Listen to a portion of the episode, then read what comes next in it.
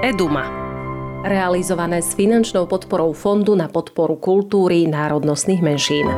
Mozaika. Mozaika. Mozaika. Mozaika. Podcast, ktorý sa venuje téme rómskych detí vyrastajúcich v nerómskom prostredí. Vítajte v ďalšom podcaste Mozaika. Pozdravuje vás Darina Mikolášová. Sme veľmi radi, že ste si nás opäť vybrali. Tentokrát je so mnou v štúdiu opäť zaujímavý host, etnológ Slovenskej akadémie vied, pán Tomáš Hrustič. Srdečne vás vítam. Dobrý deň a ďakujem za pozvanie. Sme radi, že sa podarilo dostať vás do štúdia, lebo stále máte veľa práce. Mne zaujíma, že na čom teraz aktuálne pracujete. Či išla tá antropológia trošku bokom, aby ste si oddychli, alebo stále ste ponorení vo výskumoch? Hej, ako ste spomenuli, tak uh, pracujem na Ústave etnológie a sociálnej antropológie SAV, ale taktiež uh, pracujem pre medzinárodnú mimovládnu organizáciu, ktorá sa volá Národný demokratický inštitút pre medzinárodné záležitosti a tam sa zaoberám viacerými programami. Jedným z nich je aj vlastne program na podporu rómskej politickej participácie. Čiže jednak tá akademická sféra a zároveň aj trošku tá by som povedal, aktivistická. Taká širokospektrálna. Máte na konte publikáciu Čierno-biele svety, Rómovia v majoritnej spoločnosti na Slovensku. Koordinovali ste aj program rómskej politickej participácie, o ktorom ste teda už spomenuli. Ste členom výboru pre národnostné menšiny a etnické skupiny. Mňa zaujíma vaša cesta k romistike. Kedy ste sa na ňu vybrali? Mali ste absolútne jasno od začiatku, že pôjdete ňou? Úplne od začiatku nie. E, ja som študoval vlastne etnológiu a religionistiku na Filozofickej fakulte v Bratislave. A, a popri štúdiu v tých záverečných ročníkoch som v podstate sa dostal na tak, tak by som povedal brigády, hej, vlastne hľadali ľudí, ktorí by išli do rómskych osád robiť anketárov na rôzne dotazníkové zbery. Prvý bol, myslím, v roku 2001 a vlastne tá prvá cesta viedla do Trebišova, do okresu Trebišov, kde, kde sme mali vlastne zadanie, vlastne taký sociodemografický prieskum života v rómskych e, komunitách.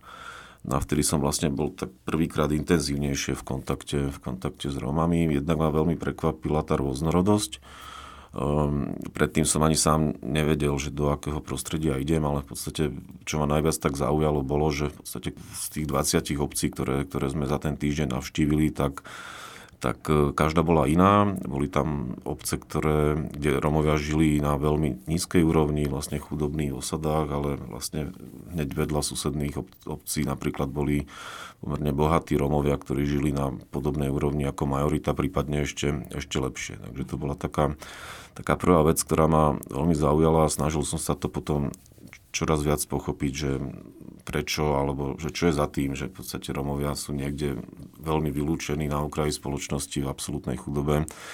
V iných obciach e, sú pomerne na rovnakej úrovni, možno trošku menšie, trošku väčšie ako majorita a v iných obciach sú pomerne bohatí. Takže to bola taká, taká prvá vec, ktorá, ktorá ma zaujala a chcel som to ďalej sa na to nejakým spôsobom pozrieť. Uh-huh. A postupne som ako vlastne takýchto Ehm, zadaní práce alebo, alebo brigád absolvoval veľké množstvo od roku 2001 až do, do toho roku 2006. Ehm, ako anketár som robil ešte prvý atlas rómskych komunít v roku 2003, čiže sme prešli veľmi veľa osád a v podstate za ten čas som sa dostal do, do viac ako 100 obcí, kde, kde žijú Rómovia a mal som možnosť vlastne vidieť e, tú pestru paletu v podstate jednak ako toho, ako Romovia žijú a zároveň rôzne, rôzne životné príbehy, rôzne komunity som spoznal. Takže, takže to mi ako keby tak otvorilo potom cestu aj k tomu, keď som si hľadal tému na dizertačnú prácu, tak už som vedel, že, že, že chcem v podstate mať nejakú tému, ktorá súvisí práve s Romami na Slovensku. Rozumiem. Svet je malý. Ja som sa o tom presvedčila opäť, keď sme sa zoznamovali, pretože podcast Mozaika sa vysiela pre rodiny, ktoré si osvojili rómske alebo polorómske dieťa a nie sú rómske. A my, keď sme sa spolu zoznamovali, tak ja som zistila, že som robila robila, keďže mám takisto osvojené dieťa, prípravu u vášho otca, ktorý je psychologom. Takže ho srdečne pozdravujeme. Čo on hovoril na túto vašu cestu? Nelákal vás e, tým smerom psychologickým, že toto bude asi lepšie? Určite nie, ako rodina, rodičia v podstate výber v podstate toho, čomu sa chcem venovať, nechali absolútne na mňa alebo na nás, aj, aj, aj na brata. A v podstate neodrádzali ma, hej, od, od toho, keď, keď som si vybral aj to, že ja som vlastne išiel vlastne popri, potom, popri štúdiu a popri výskume na dizertačnú prácu žiť jeden rok do, rom, do romskej osady, čo, čo mohlo byť také ako keby trošku netradičné. Áno, o tom ešte budeme určite ale, rozprávať. Ale neodrádzali ma a v podstate povedal by som, že, že to podporovali. Uh-huh. Čiže boli, boli v tomto tolerantní. Takže... Vy máte prácu, ktorá mnohých síce fascinuje, mnohí by ju vôbec na druhej strane nerobili alebo nedokázali robiť. Mňa zaujíma, prečo tak veľmi pohrdá naša majorita Rómami? Jednak ako je to v podstate možno takým, takým základom toho, ako, ako ľudská mysl funguje, alebo akým spôsobom ľudia, ľudia vnímajú proste inakosť iných a ešte ľudí, ktorí sú aj odlišní od nás, dajme tomu, že majú tmavšiu, tmavšiu pokožku, takže tam, tam sa ako keby jednak odrážajú určité, určitý strach, hej, predstavy o tom, že tých ľudí nepoznáme, čo nám môžu nejakým spôsobom e, spraviť. A, a a to je svojím spôsobom pre ľudí a pre, pre to kognitívne nastavenie človeka prirodzené, hej, že, že proste má, sme nastavené nejaký okruh vlastne blízky, okruh širšej skupiny, ktorý, ktorých ľudí poznáme a, a dôverujeme im, ale vždy, keď prichádzame potom do kontaktu s ľuďmi, ktorých až tak nepoznáme a sú ešte odlišní, tak tam ako keby sa na povrch vyplavujú v podstate nedôvera, strach a obavy, vyhýbanie sa tým ľuďom. A e, v tom slovenskom kontexte tak jednak Rómovia tu žijú usadlým spôsobom života už v podstate od, od, od 14. storočia, kedy sú zadokumentované prvé, prvé zmienky o Rómoch, ktorí už žili v podstate na Spiši. Hej. Čiže, čiže jednak ako je tu obrovská skupina Rómov, ktorí, ktorí nikdy nekočovali, ale boli, boli usadeným spôsobom života, žili hlavne v obciach na východnom Slovensku. Aha, takže neplatí, že Rómovia všetci kočovali? Nie, nie, nie, určite mm-hmm. nie. K tomu sa možno dostaneme neskôr. Boli tu aj kočovné skupiny Rómov, vlastne, ktoré, ktoré prichádzali koncom 19. storočia, kedy sa v Rumunsku zrušilo v podstate nevoľníctvo alebo otroctvo a, a tým pádom vlastne ľudia začali kočovať a tí, tí, pre nich bolo vlastne kočovný spôsob života prirodzený alebo polokočovný, to boli olašskí Rómovia alebo rôzne iné kočovné skupiny, ale tých bolo menej. A na Slovensku teda väčšina Rómov žila usadlým spôsobom života ale vždy boli ako keby na okraji tej, tej spoločnosti. Hej. Aj sa striedali obdobia, kedy, kedy v podstate sa im darilo viacej, kedy mali v podstate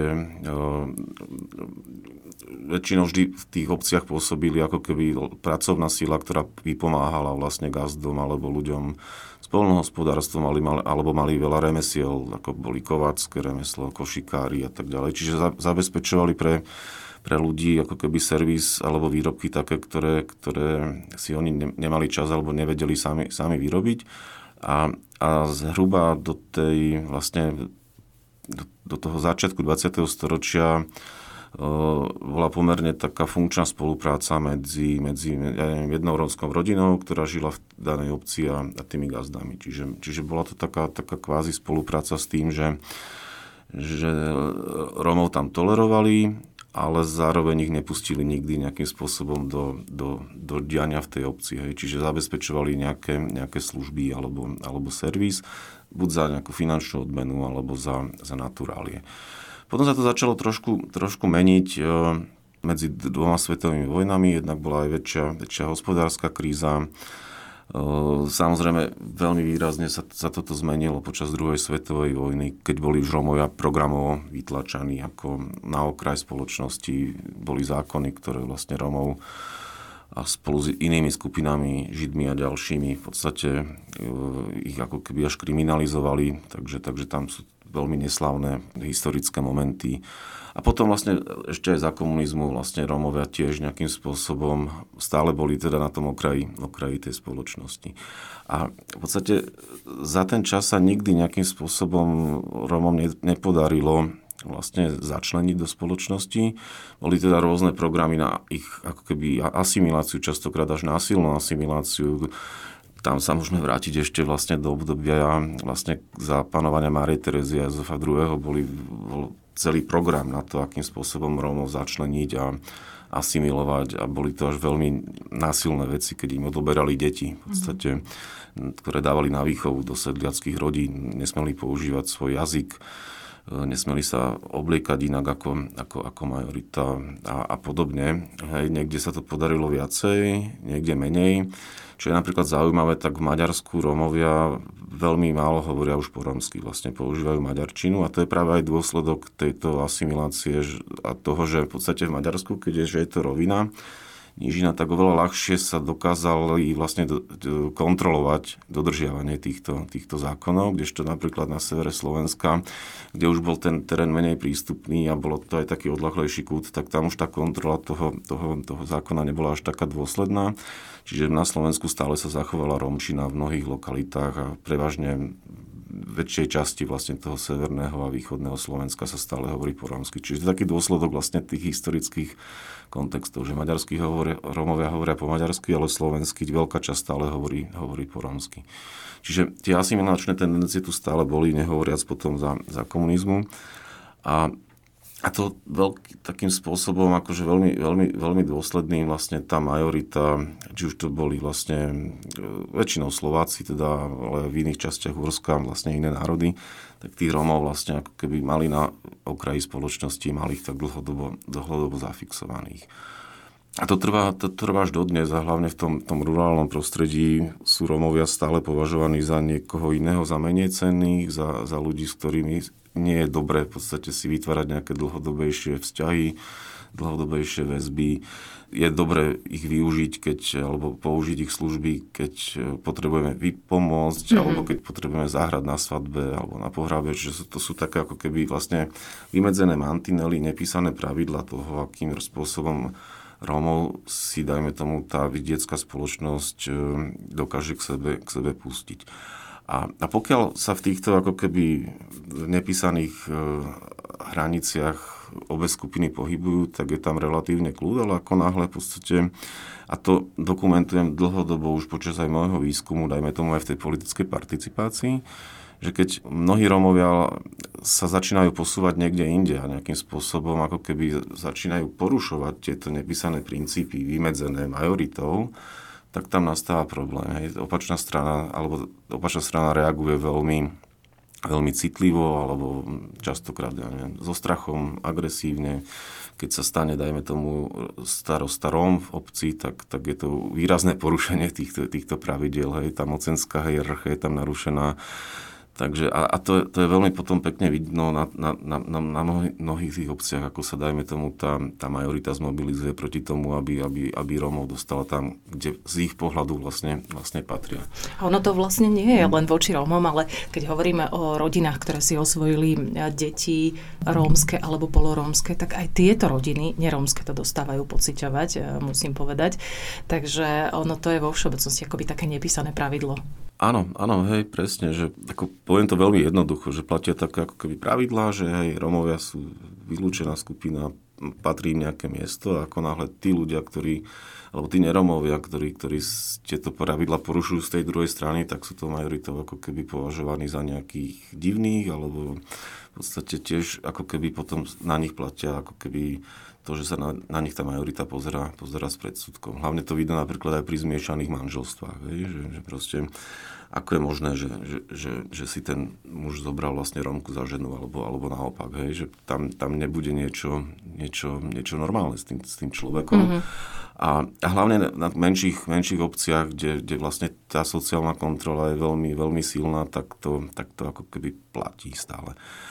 Ale zase na druhej strane sa to už častokrát mení s tým, že keď e, v mnohých obciach, aj keď teda už je tam väčšia populácia Rómov a častokrát už tí ľudia vlastne, alebo je tam väčší počet aj zmiešaných manželstiev, alebo, alebo tak veľakrát sa to ako keby posúva možno k tomu, tomu už pri kladnejšiemu prijaťu takýchto, takýchto vzťahov. Ale sú možno aj do budúcnosti máme, máme šancu, že sa to zmení.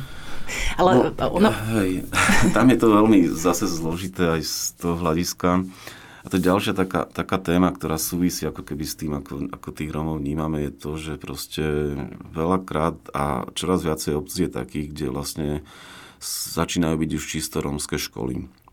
A, a aj keď je tam vlastne, ja neviem, polovica majority, polovica rómskych obyvateľov, tak je veľa obcí, kde proste tí neromovia už vozia deti do škôlok a do škôl niekde, niekde inde. A tým pádom vlastne v tej obci sú v škole len Rómovia. A tam, tam proste ta, ten kontakt prirodzený medzi neromami alebo neromskými a rómskymi deťmi chýba.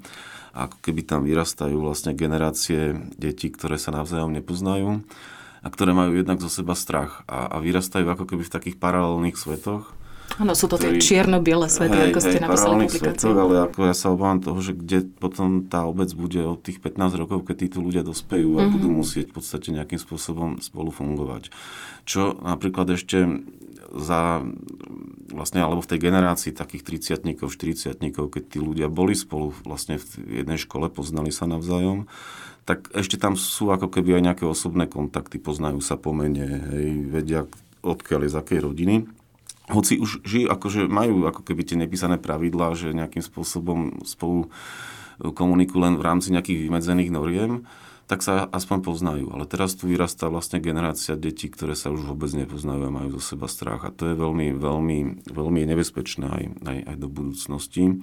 Nie je to tak všade, ale veľa, veľa obcí už to takýmto spôsobom má, má nastavené. Vy pôsobíte ako človek bez predsudkov voči Rómom, bez nejakých zaužívaných stereotypov, ale ono to nebolo tak vždy.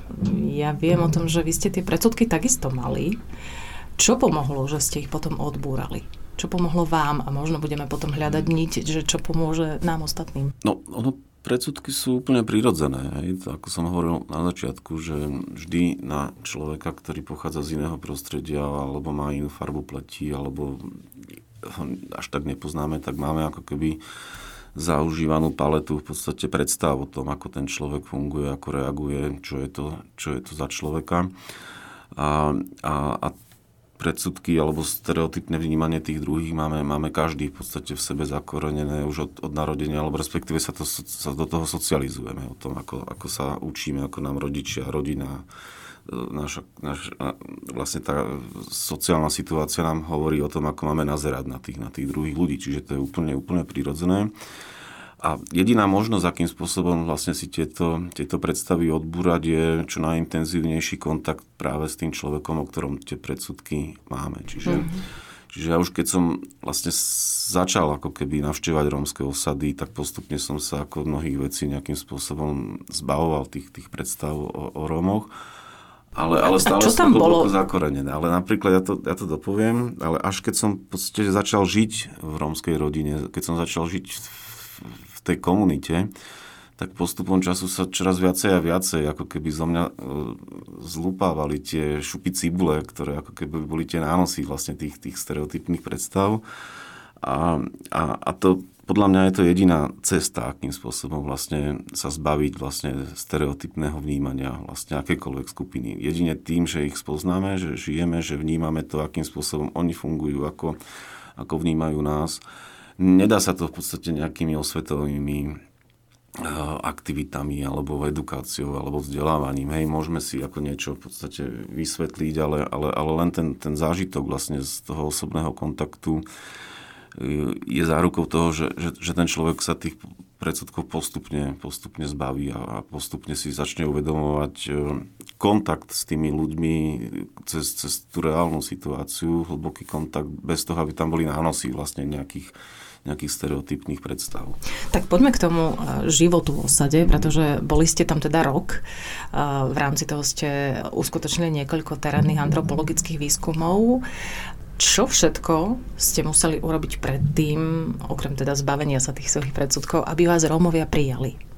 Aby ste to tam mali také jednoduchšie, pretože predpokladám, že nepustia si k telu a už vôbec nie do osady, hoci koho? No, ako to bol dlhodobejší proces samozrejme, že a e, tým, že som navštevoval množstvo rómskych e, osád, alebo teda vôbec obcí, kde, kde Rómovia žijú, tak a už keď som si tak nejak kryštalizoval tú tému, na ktorú som sa chcel vlastne zamerať počas, počas výskumu, tak som si vytipoval pár, pár lokalít a, a v podstate v jednej lokalite sa mi to zdalo také najviac ako keby zaujímavé jednak aj z toho hľadiska, čo som chcel e, vlastne, alebo čomu som sa chcel zvenovať, ale zároveň sa mi tam podarilo nadviazať veľmi dobrý kontakt s niektorými ľuďmi, Rómami, ktorí, ktorí tam žili.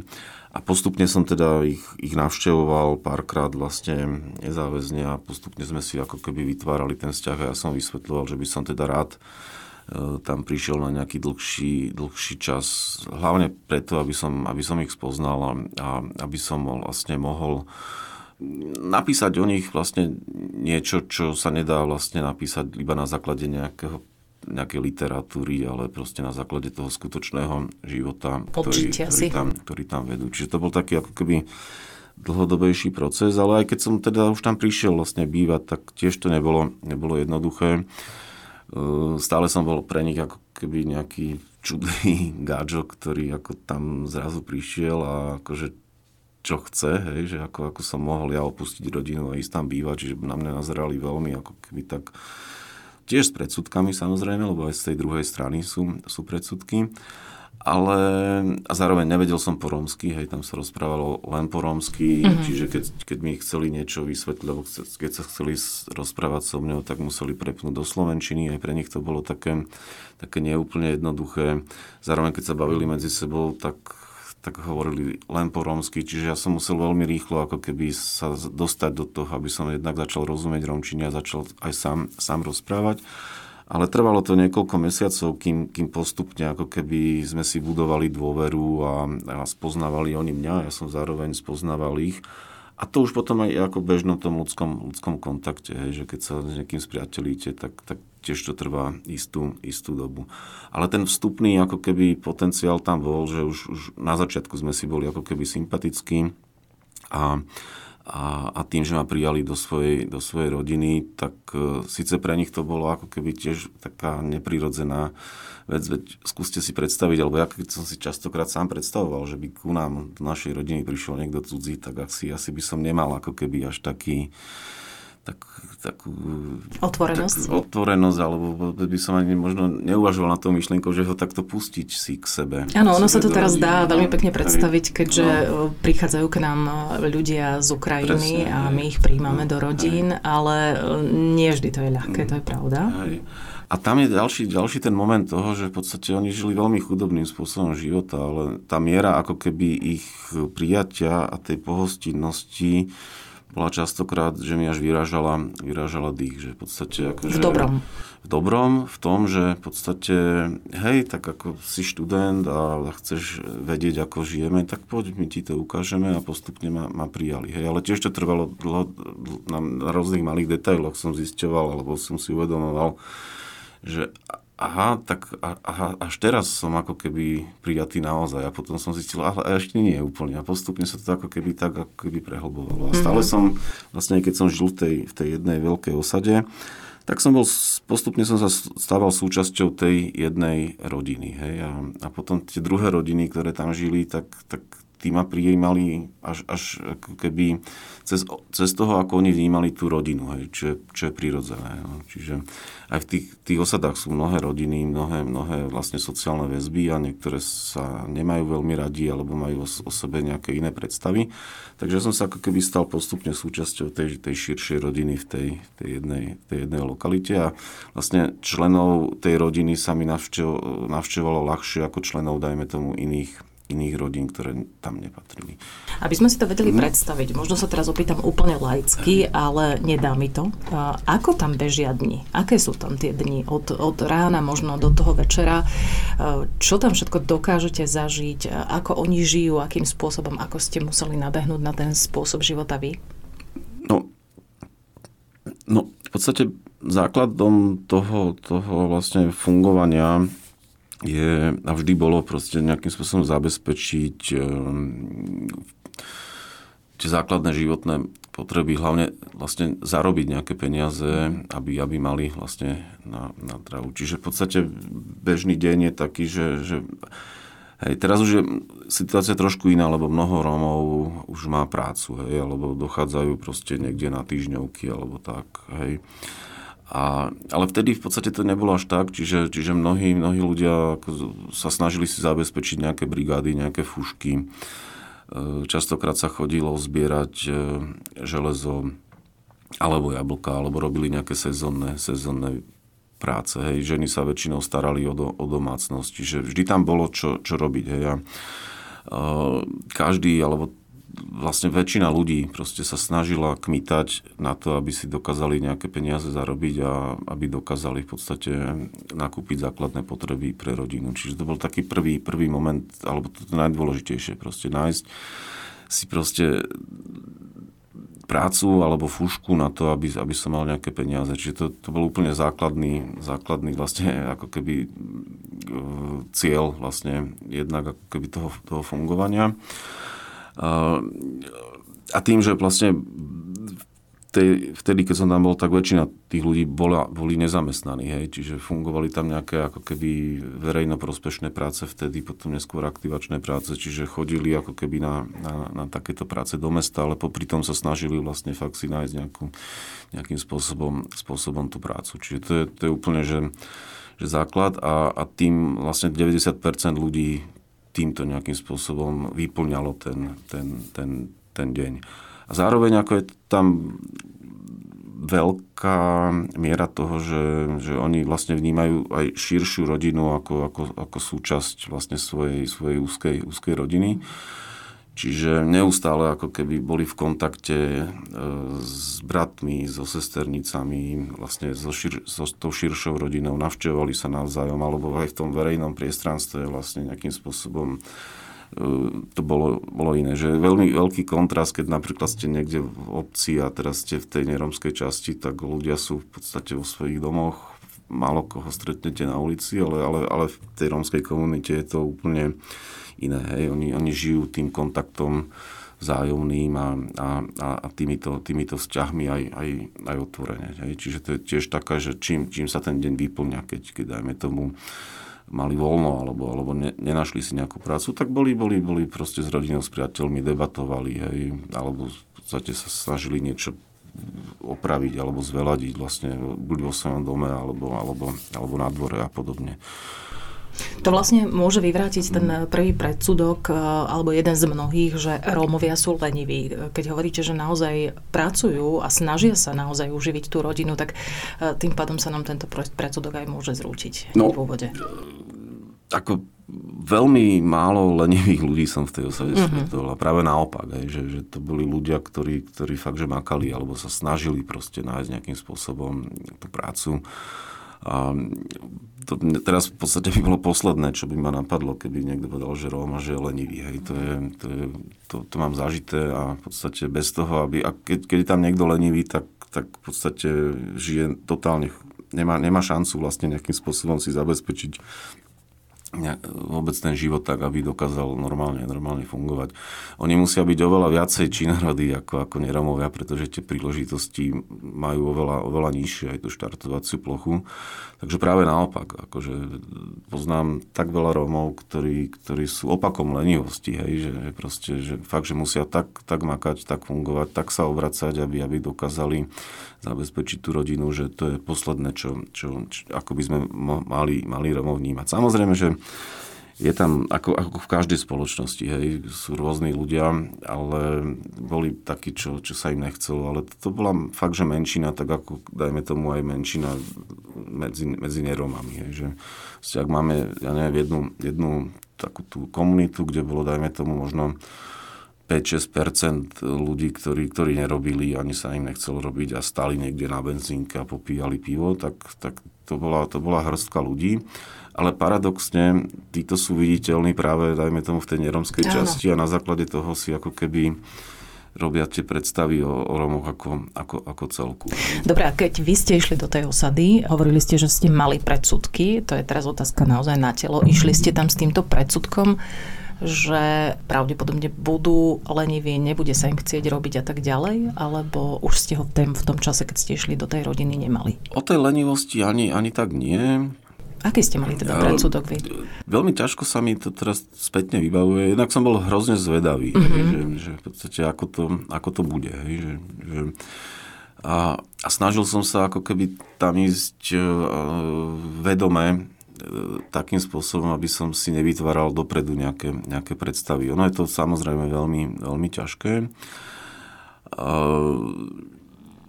Častokrát, a v podstate to, mnohí vlastne aj moji známi v minulosti, aj keď som tie osady len tak navštevoval, tak sa ma pýtali, že či sa nebojím tam ísť. Hej, akože, v podstate tým, ako som prešiel viac ako 100 osad za, za, za tých pár rokov predtým, tak, tak sa mi nikde nestal jeden nepríjemný, nepríjemný zážitok, hej, že by niekto ma napadol alebo bol agresívny. V podstate tí ľudia vtedy boli veľmi zvedaví, že prečo tam idem. Ako náhle vlastne prejavíte nejakú svoju otvorenosť a, a prichádzate tam v podstate s, s normálnym nastavením voči, voči tým ľuďom, a prejavíte im istý, istý rešpekt, tak sú veľmi otvorení a veľmi radi vám vysvetlia v podstate, že ak, akým spôsobom fungujú. Hej, to boli napríklad také tie prvé prelomávania bariér, keď som tam išiel s nejakými dotazníkmi alebo zbierať nejaké, nejaké informácie, tak hej, ten prvý moment, nejakých 10 minút, je tam nejaká interakcia, ale potom sa to ukludní a, a, a proste rozprávajú. Čiže Čiže v podstate nemal som ako keby nejaký, nejaký strach, to, to som už dávno nemal, ale stále moji ľudia známi okolo Neromovia sa ako keby o mňa báli, že sa mi tam niečo stane. Hej, takisto častokrát, alebo v podstate ja som tam mal som išiel, tak mal som už notebook, hej, na ktorom som pracoval, fotoaparát, nejaký telefón. A, a, a sprvoti ako mi bolo nepríjemné, alebo také, že keď som aj niekde išiel, nechal som to v tom dome, že čo, čo, čo, čo, či mi to náhodou ne, nezmizne. Hej? Že to, to, bol, to je úplne že taký ten zásadný stereotyp, ktorý v Romoch máme, že, že nám niečo ukradnú. Hej? V podstate veľmi rýchlo ma to prešlo, lebo v podstate ešte nikdy v živote sa mi tam nič také, také nestalo a častokrát aj ten domček alebo, alebo tam, kde som býval, ani to nebolo zamknuté, hej, lebo sa to nedalo zamknúť, a proste absolútne som v tomto nemal potom žiaden, žiaden strach si tam, si tam niečo nechať. A zároveň už, už som žil v tej rodine, hej, to bola taká súčasť tej mojej rodiny, až som sa potom hambil, že, že som mal chvíľu ako keby takú, takúto obavu. Áno, sám pred sebou veľmi, však. Hej, hej, hej, sám pred sebou, že, že to, to bolo, bolo úplne prirodzené. Samozrejme stanú sa nejaké veci ako, ako vždy, hej. Čiže to je, to je jeden z tých takých, takých predsudkov, ktorých som sa rýchlo, rýchlo zbavil. A potom ešte možno takom úplne hlbokom uvažovaní o tom, ako nazeráme vlastne o, o iných ľudí, tak ja som sa až zrozil po nejakom mesiaci alebo dvoch, keď som tam, keď som tam vlastne bol, tak akože ja som mal tak zaužívané v podstate retoricky a častokrát si to neuvedomujete hovoriť, že sú Romovia normálni ľudia. A, a raz mi to tak ako pre Boha prebliklo v hlave, že Romovia nie sú normálni ľudia, mm-hmm. že samozrejme, a to, a to bež, to, keď, keď sa teda častokrát rozprávate s mnohými ľuďmi, tak im to len tak ako, že vyjde z úst, hej, že ani si to neuvedomujú, ten kontext toho slova, že aký, aký, aký hlboký význam to má. A, a to sú už také potom jemné, jemné mechanizmy toho, ako nazeráme na niekoho, na niekoho iného. Áno, také podvedomé dokonca. Podvedomé, je to zaužívané častokrát, o tom ani nejak si to neuvedomujeme, aké slova vypúšťame. Hej. A potom zač- som začal, a už stále som veľmi citlivý na jazyk, akým spôsobom vlastne o Romoch hovoríme, alebo aké slova, aké slovné spojenia vyberáme. používame a vyberáme, keď hovoríme o Romoch. A to, to si veľakrát ľudia neuvedomujú. Ehm, či už, ja neviem, aj rómska problematika ako tak je proste veľmi, podľa mňa, veľmi zlé slovné spojenie, pretože už tam je ten problém, už to nejakým spôsobom ako keby sa problematizuje, že musíme v podstate vyriešiť rómskú problematiku. A, a my sme tí, ktorí ju máme tí, riešiť. ktorí ju máme riešiť. Hej, čiže, to je veľmi dobrý postreh hej, toto. Čiže, a, a, a, a ďalšie, ďalšie, ďalšie, ďalšie veci, ktoré s tým súvisia. A, a zároveň to ako, ako keby stále nazeráme na Rómov ako na nejaký objekt, ktorý by mal byť, e, ktorému by sme či už mali pomôcť, možno v tom lepšom prípade, alebo ktorý by sme mali vyriešiť. Hej? A, a, a, a to je úplne tak až paternalistické hľadisko a, a na tomto zlíháva proste strašne veľa programov, ktoré, ktoré sú nasmerované na, na pomoc vlastne, alebo na rozvoj rómskych, rómskych komunít. E, tým, že vlastne my, veľk, biela majorita, musíme ako keby vyriešiť, pomôcť Rómom. Hej? Nikdy sa neuvažuje o tom, že poďme sa s ním vlastne porozprávať, vytvornúť nejaký mechanizmus, aby sami v podstate nám povedali, čo potrebujú. A ako sami dokážu na tomto, spôsob, na tomto participovať, ako sami nám dokážu pomôcť v tom a my len, my len vytvoríme nejaký rámec toho, aby sme, aby sme nastavili nejak, nejaké lepšie fungovanie, dajme tomu, v tej, v tej komunite. Áno, my sa vždy staviame do tej pozície hej, takých hej. nadriadených alebo nadradených vo všeobecnosti, ktorí hej. to idú celé vyriešiť. Rómska otázka je e, lepší pojem? Už vôbec nie. Hej, bola židovská otázka za, za, za A čo by ste navrhovali? Aký pojem? Ako ja častokrát ako sa to snažím čo najviac dekonštruovať mm-hmm. v tom zmysle, že, že proste či už sú to témy, ktoré súvisia vlastne s Rómami alebo s rómskou menšinou, ehm, vždy je, vždy je fajn použiť čo naj, najkonkrétnejší, najšpecifickejší termín. Hej, ak, ak, ak, ak, ak v podstate pod tú rómskú problematiku v úvodzovkách sa zmestí strašne veľa, ale tak poďme sa baviť o, o proste nastavení toho, ako, ako sa zlepší infraštruktúra v tej časti obce. Hej. Mm-hmm. Alebo, alebo to ne, nezovšeobecňovať, ale, ale hovoriť o jednotlivcoch, o ľuďoch. To sme mali teraz vlastne, som participoval na takom výskumnom projekte, e, spolu s Fakultou sociálnych a ekonomických vied a nadáciou Milana Šimečku, ktorý bol zameraný na to, akým spôsobom vlastne e, obec, obec starostovia, ktorí sa snažia v podstate robiť projekty, ktoré sú zamerané na rozvoj tej obce, by mali komunikovať tak, aby dajme tomu aj to obecné zastupiteľstvo tieto veci prijalo. A tam v podstate sme robili sériu vlastne rôznych, rôznych ako dotazníkových zberov a, a experimentov a ukázalo sa, že majorita je najviac ako keby prístupná e, podporiť takéto projekty, keď sa nehovorí o rómskej komunite. To je tiež jeden z tých ako pojmov, ktoré, ktoré častokrát ako by sa už zaužívajú. Ale keď sa to ukáže na príklade konkrétneho človeka, alebo o, o jednej rodina, hej, že, alebo ja neviem, ne, neurobíme výstavbu bytov alebo nízkoštandardných bytov pre rómskú komunitu, ale urobíme, ideme robiť projekt, ktorý e, výstavbu bytov pre 15 rodín, ktoré, ktoré, tam, ktoré tam žijú. Že keď človek ako keby predstaví jednotlivca alebo rodinu, tak oveľa ľahšie sa mu ako keby podporí taký projekt, ako keď sa len zo všeobecní nejak, nejakým pojmom, že rómska komunita. Mm-hmm. Akože že je, zasadiť za to možno ten konkrétny áno, príbeh, hej, konkrétnu rodinu. Príbeh. Čiže, čiže hovoriť čo najč, najviac špecificky, konkrétne o, o jednotlivcoch, o rodinách, o počte tých ľudí, aby, aby sme si dokázali za tým predstaviť tú, tú konkrétnu rodinu. Trochu sa budem teraz mm-hmm. obávať položiť vám ďalšie okay. otázky, ale prípadne ma, ma opravte, ak by, ak by som využila nejaký taký pojem, ktorý vám nesedí. Mm-hmm. Vy ste sa vyjadrili, že deti sú pre rómske rodiny prvoradé. Už sme boli teda v tom bežnom dni v rómskej osade. Mm, opisovali sme, že ako to tam teda e, vyzerá, ako tam ten deň prebieha. Mnohí by v, tom, v tejto súvislosti možno mohli namietať, že to nie je pravda s tými deťmi, že tie deti nie sú poriadne oblečené, sú špinavé, sú, sú, sú možno hladné. A ako sa na to pozeráte vy, na tento argument? No, deti sú rozhodne prvoradé, že tá, no, to, aké miesto má v rodine a postavenie v rodine dieťa je, je úplne základné. A a ako málo kde som zažil proste toľko pozornosti a toľko lásky, ktoré bolo venované, venované deťom. Hoci na prvý pohľad sa to ako nemusí zdať, keď to pozorujeme z ďalky. Hej. Ale keď ste spomínali vlastne hej, tie špinavé deti alebo, alebo málo oblečené, tak to súvisí s tou chudobou a s tými podmienkami, akých, akých žijú. E, každý ten rodič chce to najlepšie pre svoje, pre svoje deti hoci to najlepšie sa nemusí zhodovať s tou predstavou, ktorú má vlastne o, o, tom, o tom iná skupina, hej, majorita, alebo iní, iní, iní ľudia, ktorí vlastne sa na to pozerajú zvonku. A ktorí sú na tom možno na, ekonomicky oveľa lepšie. Ekonomicky lepšie. Čiže, čiže jednak oni tým svojim deťom dávajú veľ, veľ, veľkú dávku, dávku lásky a to materiálne vybavovanie čast, častokrát nie je také, ako by, ako by si predstavovali aj sami. A preto, dajme tomu, mnohé deti, e, alebo nie, že mnohé, ale mnohé častokrát e, to dieťa nepošlu do školy, keď nemajú vlastne, aby mu na desiatu, hej, alebo nemá to pánky.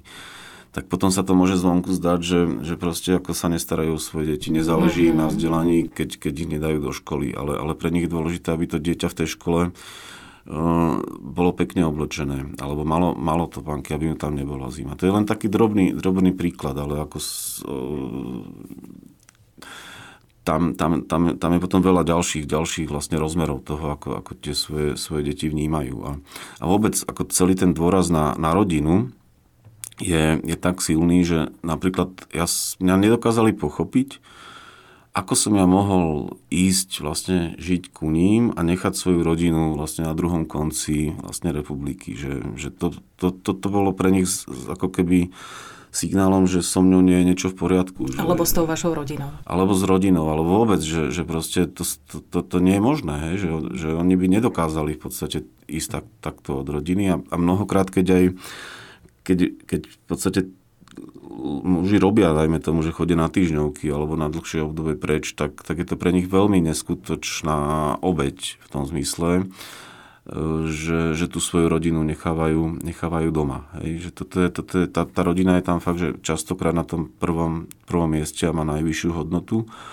Ale ale častokrát zvonku sa nám to javí, že, že to tak nie je, lebo vnímame ako keby iba nejaké také signály a znaky, ktoré sú len veľmi, veľmi, veľmi povrchné. A to, to isté platí vlastne o tých o, o deťoch.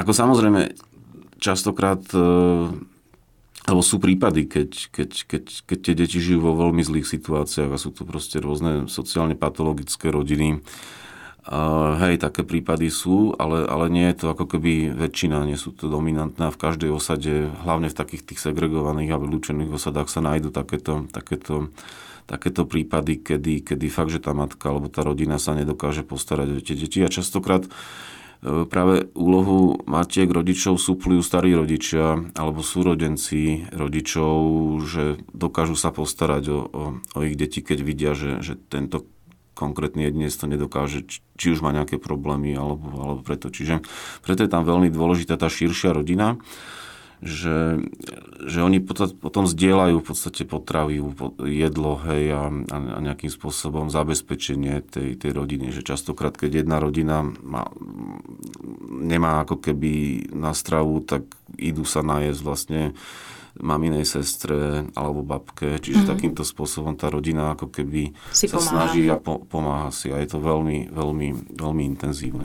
Ešte sa vrátim k tomu, lebo ma veľmi mm. zaujalo to, že v málo ktorých situáciách ste videli toľko pozornosti, ktorú niekto venuje svojim deťom ako práve tam tiež máme možno takú skreslenú, skreslenú e, predstavu o tej pozornosti, e, keď hovoríme o deťoch, že si čítame, že sa s nimi hráme. Čo to znamená tam, v rómskej rodine? Ako venujú tú pozornosť deťom? Hrajú sa s nimi, rozprávajú sa s nimi, alebo, alebo čo to znamená? Veľký priestor na to, aby sa s deťmi hrali, tam, Nemajú. tam až tak nie je, hej, lebo v podstate sú sami veľmi zaneprázdnení rôznymi inými vecami, hlavne teda zabezpečením nejakej tej stravy ale tú pozornosť deťom venujú, veľakrát sa s nimi rozprávajú, hej? že proste fakt, že vedú rozhovor, zaujímajú sa, deti sú zapájané častokrát do, do rozhovorov v rámci tej jednej, jednej rodiny. Veľmi je tam ako keby zároveň ako keby e, dominantná je taká tá súrodenecká starostlivosť, hej? Že, že staršie e, deti sa starajú o tie menšie alebo im pomáhajú, hej. E, tie ako keby sa s nimi hrajú, hej, častokrát tým, že, že, že, že tá rodina je veľká, že sú tam vlastne bratranci, hej, sesternice, častokrát bratranci z druhého kolena, tak e, sú tam väčšie detské skupiny, ktoré sa navzájom hrajú, ale, ale stále ako keby aj tí rodičia majú, majú prehľad o tom, čo tie, čo tie deti robia a, a, a zaujímajú sa o to, že nenechávajú ich ako keby tak nepovšimnutých, hej, že e, málo kedy som tam vypozoroval tak, tak, taký ten fenomén tých neprítomných rodičov, hej, mm. že, že sa venujú niečomu samému sebe alebo nejak a, a deti, deti sa starajú samé o seba, že ten kontakt je tam veľmi taký, taký živý. Hej, taký intenzívny. To je, to je intenzívny. A nie je nič horšie, čo môžete spraviť e, takéto rodine, ako keby im mali odobrať deti alebo, alebo sa mali s tými deťmi, deťmi rozlúčiť. To je, to je veľmi, veľmi, veľmi tragická záležitosť. A, bohužiaľ sa to v mnohých prípadoch deje, keď práve sa tá rodina nedokáže o tie deti postarať. Mnohokrát aj možno tá sociálna kuratela má tendenciu vlastne prísť takémuto radikálnemu kroku, ako možno tomu nejakým spôsobom predchádzať. Hej, tam sa veľakrát, veľakrát deje. A úplne najhoršie bolo, keď, keď, keď e, chvíľu boli také ako keby nápady na riešenie zase tak e, v úvodzovkách rómskej problematiky, že poďme vytvoriť internátne školy pre, pre, pre rómske deti, čo bola úplná, úplná, úplná katastrofa a na to existuje veľmi veľa príkladov v podstate aj z iných krajín sveta, kde sa niečo takéto dialo a, a nevedlo to vôbec k ničomu, ničomu dobrému. Lebo preto dieťa je dôležitá v podstate tá, tá rodina, hej, tá láska, ktorú mu tá, tá, tá jeho vlastná rodina dáva. A, a pre mnohé, mnohé rodiny je to dôležitejšie ako dajme tomu možno dobré vzdelanie pre to, pre to dieťa. Pretože jednak si oni veľmi dobre uvedomujú a, a vidia to na príklade ľudí, ktorí, ktorí majú, dostali nejakým spôsobom vzdelanie alebo majú minimálne možno učňovku, nejaké praktické vzdelanie, ale nič im to nepomohlo, pretože sa nedokážu zamestnať a nikto ich ani nechce zamestnať. Tak preto je tam tá hodnota toho vzdelania jednak síce ako dôležitá, ale, ale z takého pragmatického hľadiska e, majú skúsenosti, že mnohým ľuďom toto vzdelanie nepomohlo. Hej? A, a, a bohužiaľ je to, je to, je to tak. Hej? Sám som zažil za ten rok toľko príkladov toho, ako si vlastne ľudia hľadali prácu, hej, vodič z povolania, ktorý, ktorý vlastne aj, aj, aj mu povedali, že, že potrebujú, ale keď sa tam ukázal a bol Rom, tak, tak už to miesto nebolo. A vlastne po pár takýchto skúsenostiach ho to tak demotivovalo, že, že si povedal, že na čo, hej, že, že proste to nemá, nemá význam. Hej. Ono častokrát to no. nemusia sa ani ukázať, ale stačí zavolať a predstaviť sa. Hej, odkiaľ sú a podľa priezviska. Presne tak. A hovoríme o tej sile rodiny. Zaujíma ma, či to platí aj naopak. Vravíte, že mm, rodičia sa sú veľmi naviazaní na svoje deti sú aj deti na svojich rodičov? Dá sa povedať, že im to nejakým spôsobom vracajú, keď sú starší, že sa o nich postarajú? Áno, hej, hej, to, to rozhodne, rozhodne áno. Keď sme sa veľakrát rozprávali o rôznych veciach, tak ako nedokázali pochopiť a často mi to tak ako dávali na oči, že ako proste gadžovia môžu dať svojich rodičov do, do domova dôchodcov, že že to je, to je nepredstaviteľné. Mm. Že veď oni vás vychovali, oni, oni sa o vás celý život starali a na staré kolena vy ich, ako sa ich zbavíte. A dá, toto to, to, to fakt, že úprimne sa tomu čudovali, nedokázali to pochopiť.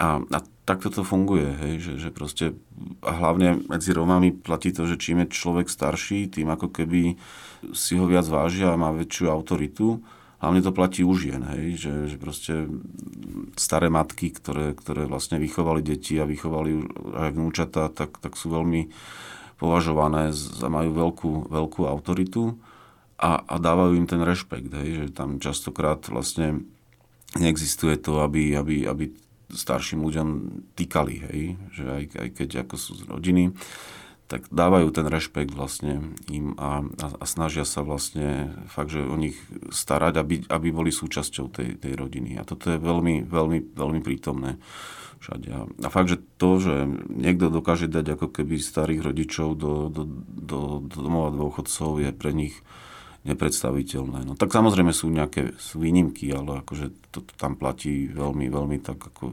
dominantne. Som veľmi rada, že nám pootvárate tieto mm. dvere do uh, rómskej rodiny. Čo ešte vás tak najviac fascinovalo možno na tom, na tom živote? Čo ešte bolo také, čo ste si povedali, že fúha, že tak toto by som chcel mať mm. možno aj vo svojej rodine a, a nemám? Možno, možno naopak, že častokrát, ako mi tam, čo mi tam vadilo, možno mm-hmm. by mhm. som povedal, a to je, to je tá vlastne úzka previazanosť tej, tej širšej rodiny v tom zmysle, že častokrát až nemáte súkromie. Hej, že, že je tam, napríklad ja som ako človek, ktorý je rád sám, hej, a, a si tak ako rozmýšľa nejakým spôsobom, ako potrebuje mať aj, aj ten svoj kľud a toto som za celý ten rok v tej nemal. Pretože tam tak ako keby platilo, že, že keď je sám, tak je smutný, alebo a vždy tam niekto bol, hej, vždy proste málo momentov som tam zažil, že som tam fakt, že, fakt, že sám, hej, že vždy žije niekto, kto sa chce rozprávať, kto nejakým spôsobom ako mi chce vyplniť ten čas, alebo, alebo, alebo proste to, že tam je niekto, niekto sám, tak sú veľmi zriedkavé momenty a aj taká ako tá miera toho súkromia je inak vnímaná, hej, že je úplne bežné, keď vlastne prídete na návštevu bez toho, aby ste zaklopali, len otvoríte, vojdete dnu, pozdravíte sa, posedíte a, a, a, a nie je to vnímané negatívne. Hej? Čiže toto ja som mal tak ako zo svojho súkromia inak, inak nastavené a častokrát mi to vadilo a samozrejme zvykal som si na to, hej? že je to, je, to, je to otázka v podstate nastavenia a, a toho, ako si na to, na to zvyknete, ale, ale častokrát mi to, to vadilo. Hej? A ďalšia vec je možno taká veľmi silná sociálna kontrola tej, tej rodiny.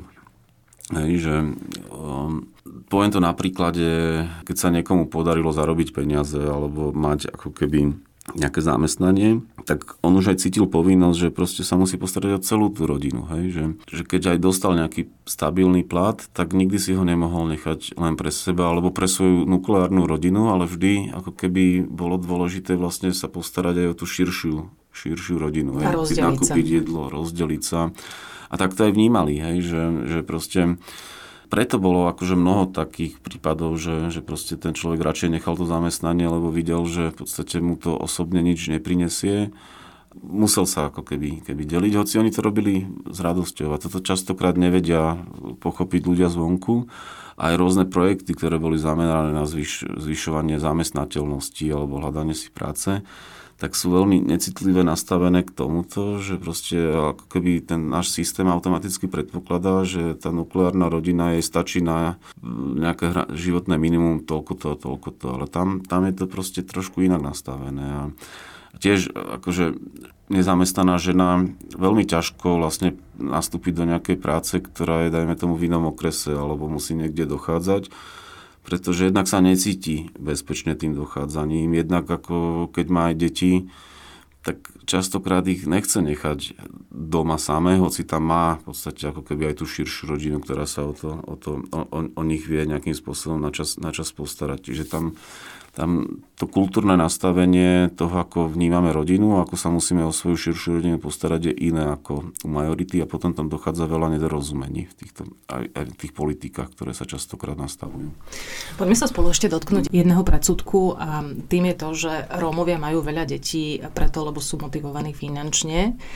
Ehm, možno aj tým, aby sa mal kto o nich postarať. Čo hovoríte na tento predsudok? Vidím, že sa usmievate.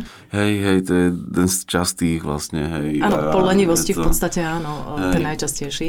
No, a, a v podstate nie je to tak, aj to dokazujú aj rôzne, rôzne prieskumy, ktoré sa robili a, a tak. Čiže priemerný počet e, detí v rómskej rodine sú 3 alebo medzi 3 a 4. Nie je to teda 7, 8 nie, a podobne? Nie, nie, nie. Akože tá početnosť detí alebo veľký počet detí nesúvisí vlastne s etnicitou, ale skôr súvisí s chudobou, s generačnou chudobou. Hej, to je, na to sú výskumy vlastne, ktoré sa robili všade na svete, hlavne v, getách a rôznych slamoch Čiže taká tá stratégia prežitia vlastne v dlhodobej generačnej chudobe je mať veľa, veľa detí. Hej? A nesúvisí to s tým, že by na tie deti mali nejaké prídavky, ale skôr sú tam iné, iné, iné fenomény, ktoré, ktoré okay. to... Jednak, Poďme to trošku teda vysvetliť, hej, ako súvisí počet detí s generačnou chudobou. Je to ako keby z ich hľadiska e, výhodné mať viac detí, ktoré sa dokážu vlastne jednak o vás postarať, ale zároveň ako keby a to nie je racionálne, ale, ale akože v takej dlhodobej chudobe je aj väčšia úmrtnosť potom, potom, potom tých detí. Hej? Že v podstate, keď si aj pozriete niektoré najhoršie štatistiky na Slovensku z tých katastrofálnych osad, tak je tam dojčenská úmrtnosť na, na, na úrovni vlastne krajín tretieho sveta. Čiže to je, ale toto nie je racionálne, že budem mať veľa detí, lebo mi môžu zomrieť, ale je to tak proste tá, taká tá nejaká zaužívaná stratégia tam, tam funguje. Hej. Ale nie je to kvôli tomu, že budeme mať deti, aby sme mali sociálne dávky. Mm. To už dávno neplatí na Slovensku, ani ten systém hej, to, to, to nepodporuje. Čiže, čiže toto je akože dôležité. A zároveň ďalšia vec je, že proste nedostatok antikoncepcie, dajme tomu. Hej, že, že jednak antikoncepcia je drahá, e, častokrát ako si to ani, ani, ani ľudia nechcú používať z rôznych, z rôznych dôvodov, ale, ale aj, aj to, je, to je ďalší, ďalší vlastne taký ako keby um, dôvod, že prečo sú niektoré rodiny vlastne mnoho, mnoho početné. Ale, ale aj z tej mojej skúsenosti, aj vlastne z výskumov, ktoré sa robili, tak ako ten priemerný počet je medzi 3, 3 a 4, častokrát sú to len dve, dve deti. Hej. Mm-hmm. Vy ste sa vo vašom výskume e, venovali aj tomu, ako pôsobí na Rómov mm. viera. Poďme sa aj o tom trošku viac porozprávať. Hej, hej. No, závisí akože, čo je naj, naj, najdôležitejšie je možno prístup konkrétneho kňaza alebo farára, pastora tomu, ako, ako, ako k Rómom prístupuje, ako, ako s nimi vychádza. Pokiaľ je ten vzťah vlastne otvorený a pokiaľ tých ľudí berie ako partnerov, tak tá misijná práca alebo tá práca toho konkrétneho kňaza je veľmi úspešná alebo nejakým spôsobom reflektovaná, hej, veľmi, veľmi výrazne. Tam sú možno dve roviny. Jedna je tá, že častokrát vlastne církvy alebo konkrétni kňazi predstupujú k Romom s predsudkami, so stereotypmi a nechcú s nimi pracovať. Hej. A a, Oni to tým pádom vycítia. A tým, jasné, to vycítia, vycítia, vycítia hneď, ale zároveň ako keby potom, aj keď chcú hej, ísť do kostola, tak častokrát ako potom to rýchlo vzdajú, lebo jednak ako tie pohľady neromov, ktoré tam sú na nich, alebo majú vyhradené miesta v nejakých zadných laviciach. Je obrovské množstvo obcí, kde farári alebo kňazi odmietajú pokrstiť romské, romské dieťa z rôznych dôvodov, častokrát ale to argumentujú tým, že vlastne nechodili na, na nejaké prípravy, tí rodičia nie sú zosobášení a podobne, hej, v kostole. Ale, ale tak hej, stále tam ako hrá ten príjm, v podstate to, podstate taký bežný, bežný, bežný rasizmus. Hej. Ale na druhej strane je potom veľa obcí, kde, kde to je naopak a tam to vždy ako keby dominantne závisí od prístupu toho konkrétneho, konkrétneho kniaza.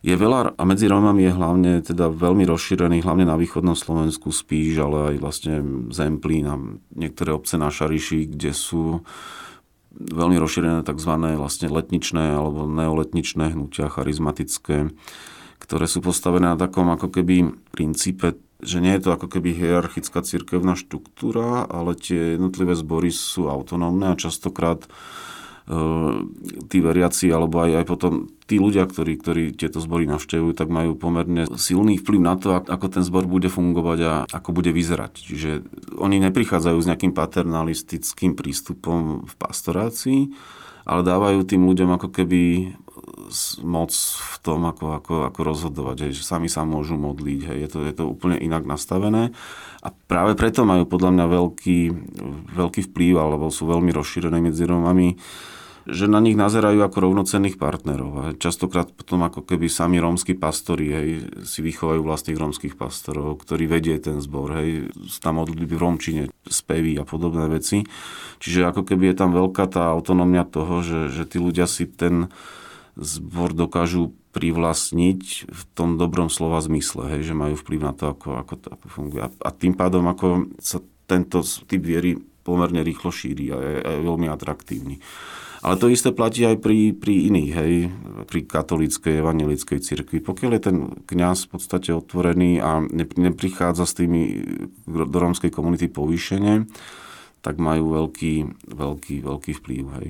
Zároveň tiež je veľa, veľa Rómov na Slovensku, ktorí sú svetkovia Jehovovi. Mm-hmm. Toto častokrát ako je taký tiež predsudok voči svetkom Jehovovým, že to je proste pomaly sekta a veľmi ťažko sa odtiaľ vystupuje. Z tých skúseností, ktoré mám, tak e, to častokrát až tak nie je a práve Rómovia vlastne prichádzajú k svetkom Jehovovým z toho dôvodu, že, že nemajú ten pocit ako keby druhoradých členov toho, toho zboru, ale, ale vnímajú ich ako vlastne rovnocenných, to oslovenie brat, sestra. A, a, a toto je veľmi, veľmi, veľmi pozitívne vnímané v mnohých, mnohých prípadoch. Hej. Vráťme sa možno teraz na úvod e, nášho podcastu, keď sme rozprávali o tom, ako sa na Rómov pozerá majorita. Ako sa na majoritu pozerajú Rómovia? Hej, no tiež sa to nedá zo všeobecniť to, čo som už aj spomínal, hej, že, že jeden z takých tých predsudkov je, že hej, nemáme ako keby záujem o rodinu, mm-hmm. hej, mhm. že častokrát ako tí starí rodičia sú pre nás nepodstatní, uh, nevieme sa proste častokrát dohodnúť, že veľakrát riešime prvé nezhody rozvodom, čo, čo v podstate medzi Romami až tak časté nie je už sa to tiež mení, hej, ale, akože toto sú jedny z tých predsudkov, že sme chladní, hej, odmeraní, nevieme sa zabávať, dajme tomu, hej, nevieme tancovať. A zase my máme predsudky o Romoch, že všetci vedia tancovať, čo nie, nie je pravda. Hej, čiže je to také, že sú to také, hej, možno ten protiklad toho, že čo my máme predsudky o nich, tak naopak oni, oni, oni o nás. A tiež akože existuje ako keby taký aj obratený možno rasizmus, čo je tiež prirodzené, hej, z pohľadu vlastne toho, ako, ako človek, človek funguje. Ešte, čo je ďalšia vec, tak e, mnoho, hlavne keď je to nejaká vylúčená, vylúčená lokalita, tak častokrát sa nás boja, hej? tak ako my sa bojíme, bojíme mm-hmm. Rómov, že, že proste to, keď výjdu z tej osady a idú do mesta alebo do toho, tak to berú ako keby veľmi také neprirodzené prostredie, majú strach a preto možno veľakrát chodia v skupinách. Hej? A čo zase my vnímame, že a veľká skupina Rómov. Hej? Že to je také, také nedorozumie. A častokrát mne sa osobne stalo, že že keď som vlastne už večer nejak ešte potreboval skočiť do mesta z tej osady, tak som povedal, že idem a tam padlo ako keby pre Boha, nie, idem s tebou, hej, nemôžeš ísť sám, hej, že až potom mi to tak došlo, že, že je to také fakt, že až ako by sme išli na nepriateľské územie z istého pohľadu, hej, čiže predsudky sú, sú na oboch stranách, čo je, čo je prirodzené. Mm-hmm. A vy ste pritom hovorili, že v osade ani kriminalita nie je nejaká, nejaká veľmi vysoká. Ako je to možné? ako nebudú sa navzájom okrádať, hej, tak samozrejme sa tam zmiznú veci, ale, ale nie je to také, také, také dominantné. Občas sa tam niekto pobije, hej, ale tak to je, to je bežné, ale tá kriminalita tam nie je taká, taká dominantná. Dokonca keď som mám vlastne starosta Lunika 9 e, tiež mi ukazoval vlastne štatistiky z Košíc, hej, že kde aká kriminalita, tak ten Lunik 9 bol na tom veľmi, veľmi dobré, hej, že, že tá kriminalita tam bola veľmi, veľmi nízka. Majorita má potom nadstavenie, že hej, jasné, že tam nie je kriminalita, keď oni chodia tú kriminalitu páchať, páchať niekde inde, hej, ale tak to, to tiež nie je ako keby úplne, úplne štandard. A ak, tak, tak, tak to je drobná, drobná kriminalita, hej, krádeže, na, ktoré sú na zabezpečenie si nejakého jedla, ale, ale ne, tiež to nechcem bagatelizovať, ale tiež akože mi príde Uh, nie je úplne fajn sa baviť o rómskej kriminalite, keď kriminalita nemôže byť, hej, etnická, rómska, slovenská, maďarská. Kriminalita je proste kriminalita. A, a to, akým spôsobom aj médiá informujú, tak v podstate e, to neukradli Rómovia, to ukradol v podstate zlodej. Hej? A ten, čiže to nie, nie, nie je tak, že by sme ako mali pripisovať kriminalite nejaké, nejaké etnické pozadie. Hej? Mm. Je iné, iné vlastne, keď, keď sa žije v nejakej generačnej chudobe dlhodobej, tak, tak tie stratégie sú nastavené inak ako pri, pri strednej, strednej triede. Hej. Dotknem sa ešte generačnej chudoby a toho, keďže ste tam žili rok. Um, čo by pomohlo? Dá sa to nejako, nejako prelomiť, celá tá generačná chudoba, možno celý, celá táto situácia? Máte nejaký kľúč, alebo vidíte nejaký kľúč k niečom? No, je niekoľko takých základných princípov. Jeden z nich je nastavovať opatrenia alebo nejaké politiky čo najkonkrétnejšie, najšpecifickejšie na, na danú, danú lokalitu, pretože veľmi ťažko sa dá zovšeobecniť a používať ako keby rovnaký meter plošne. Hej? Čiže, čiže, čiže pristupovať e, ku každej lokalite individuálne, pokiaľ sa to dá. Hej?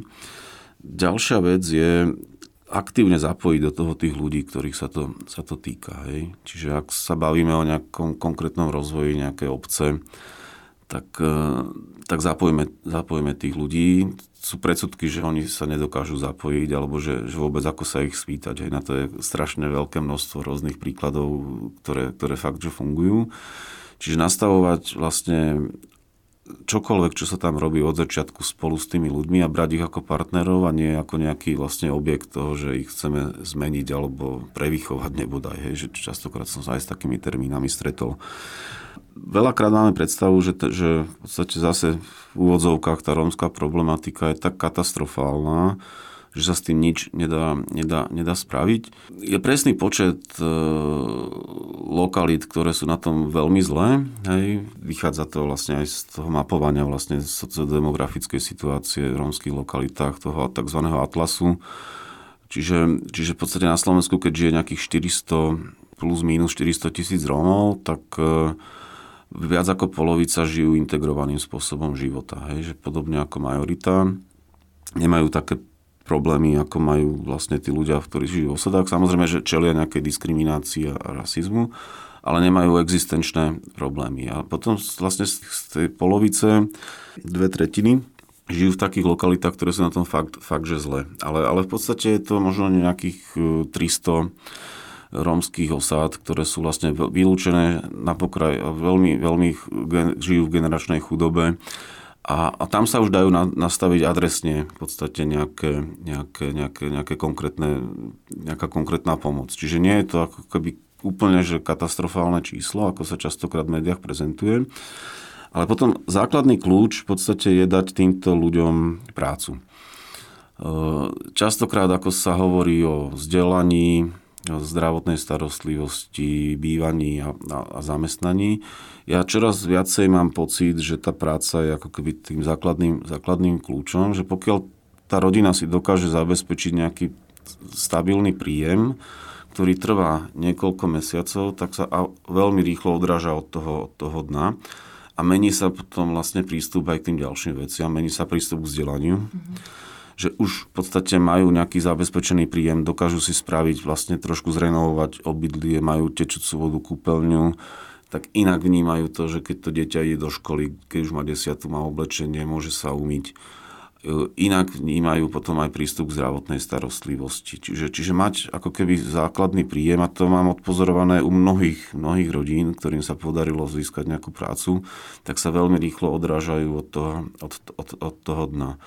Naopak, ako veľmi ťažko by sme začali od toho vzdelania, keď nebudú mať prácu. Hej, že dávať deťom čo naj, najlepšie vzdelanie v takomto prostredí nie je až tak efektívne, pretože, pretože sa znovu ako keby vrátia alebo neodrazia sa od toho dna, ale pri, tej, pri, tej, pri, tej, pri tom zamestnaní sa veľmi rýchlo od toho dna odrážajú. A vidno to v podstate aj v poslednom období na tom, ako, ako sa menia mnohé osady, keď, keď, keď ľudia majú stabilnú prácu. Vidno to úplne krásne na, na príklade ľudí, ktorí odídu do Anglicka, kde si dokážu zarobiť a keď sa vrátia, tak si tu ten dom zrekonštruujú alebo si kúpia niekde inde a už, už, už sú odrazení od toho úplného, úplného dna. A, a toto, je, toto je fakt, že, že proste dať ľuďom prácu a dať im zamestnanie alebo umožniť im, aby sa dokázali zamestnať a to mnohí, mnohí, mnohé tie rodiny dokáže veľmi rýchlo vystreliť na, na, na vyššiu úroveň. Samozrejme je určitý počet rodín, ktoré sú nejakým spôsobom patologické, ale nie je to absolútne ani zďaleka taká dominantná časť, alebo vôbec väčšina. A ťažká otázka úplne na záver. Čo by pomohlo práve naopak majorite v tom, aby viac pochopila Rómov? No, to, to, to, to by som aj rád Ten vedel, hej, no, že to je to je veľmi ťažké. A je to jeden z ďalších ako z tých bariér, hej, že proste taký ten systémový rasizmus, ktorý na Slovensku panuje v podstate naprieč úrovňami, naprieč rôznymi inštitúciami je, je, je častokrát akože tou najzákladnejšou bariérou, aby sa tí Rómovia vôbec niekam posunuli.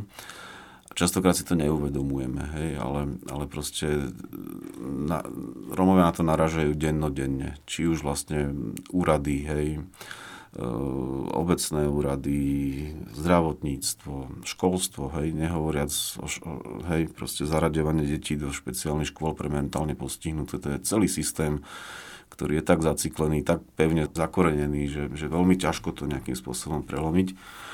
Čo by pomohlo majorite? No ako som hovoril na začiatku, nepomohlo to, že som bol s tými ľuďmi v dennodennom kontakte a mal, mal nejaké vzťahy. Ale toto sa nedá urobiť celoplošne. Čiže postupne, možno začať od seba. Hej. Každý, keď si vlastne skúsi uvedomiť e, to, akým spôsobom sa na Slovensku Rómom žije. Častokrát ako sú také príklady, no chod si to vyskúšať. Keď, im, keď tým Rómom tak závidíš, tak, tak žij ako oni. Choď, choď, vymen si to s nimi. Nikto by si to nechcel, nechcel vymeniť. A proste nájsť si proste možno priateľov, hej, z radov Rómov, zaujímať sa o to aktívne, na to teda treba trošku iné nastavenie, ale akože nejaký, nejak, nejaký, nejaký cieľoplošný mechanizmus toho, ako vlastne zbaviť majoritu predsudkov neexistuje, ale treba začať vlastne od seba. No. A potom, keď bude čoraz viacej vlastne tých dobrých príkladov, tak sa to možno trošku, trošku, trošku preklopí. Ono tie dobré príklady, alebo tými dobrými príkladmi môžu byť napríklad aj rodiny nerómske, ktoré naozaj príjmu do tej mm-hmm. svojej rodiny rómske dieťa. Hej, je to fantastické, ako poznám také rodiny niektoré a proste tiež, že proste to, čo si tie deti možno zažívajú v škole, ako na tie rodiny nazerajú, je to, je to, je to proste veľmi ťažké, ale ako ja tomto ako fakt, že to treba, treba v tom vytrvať a, a, a je to jedna z ciest, ako proste sa posunúť ďalej ako spoločnosť. Hej. Ja vám chcem v tejto chvíli poďakovať nielen za vašu návštevu tu u nás v štúdiu, ale hlavne e, za vašu prácu, lebo myslím si, že je veľmi potrebná a robte ju prosím aj ďalej. Ďakujem pekne. Ďakujem. To bol etnológ Slovenskej akadémie vied Tomáš Hrustič. Všetko dobré. Ďakujem. Realizované s finančnou podporou Fondu na podporu kultúry národnostných menšín. Eduma.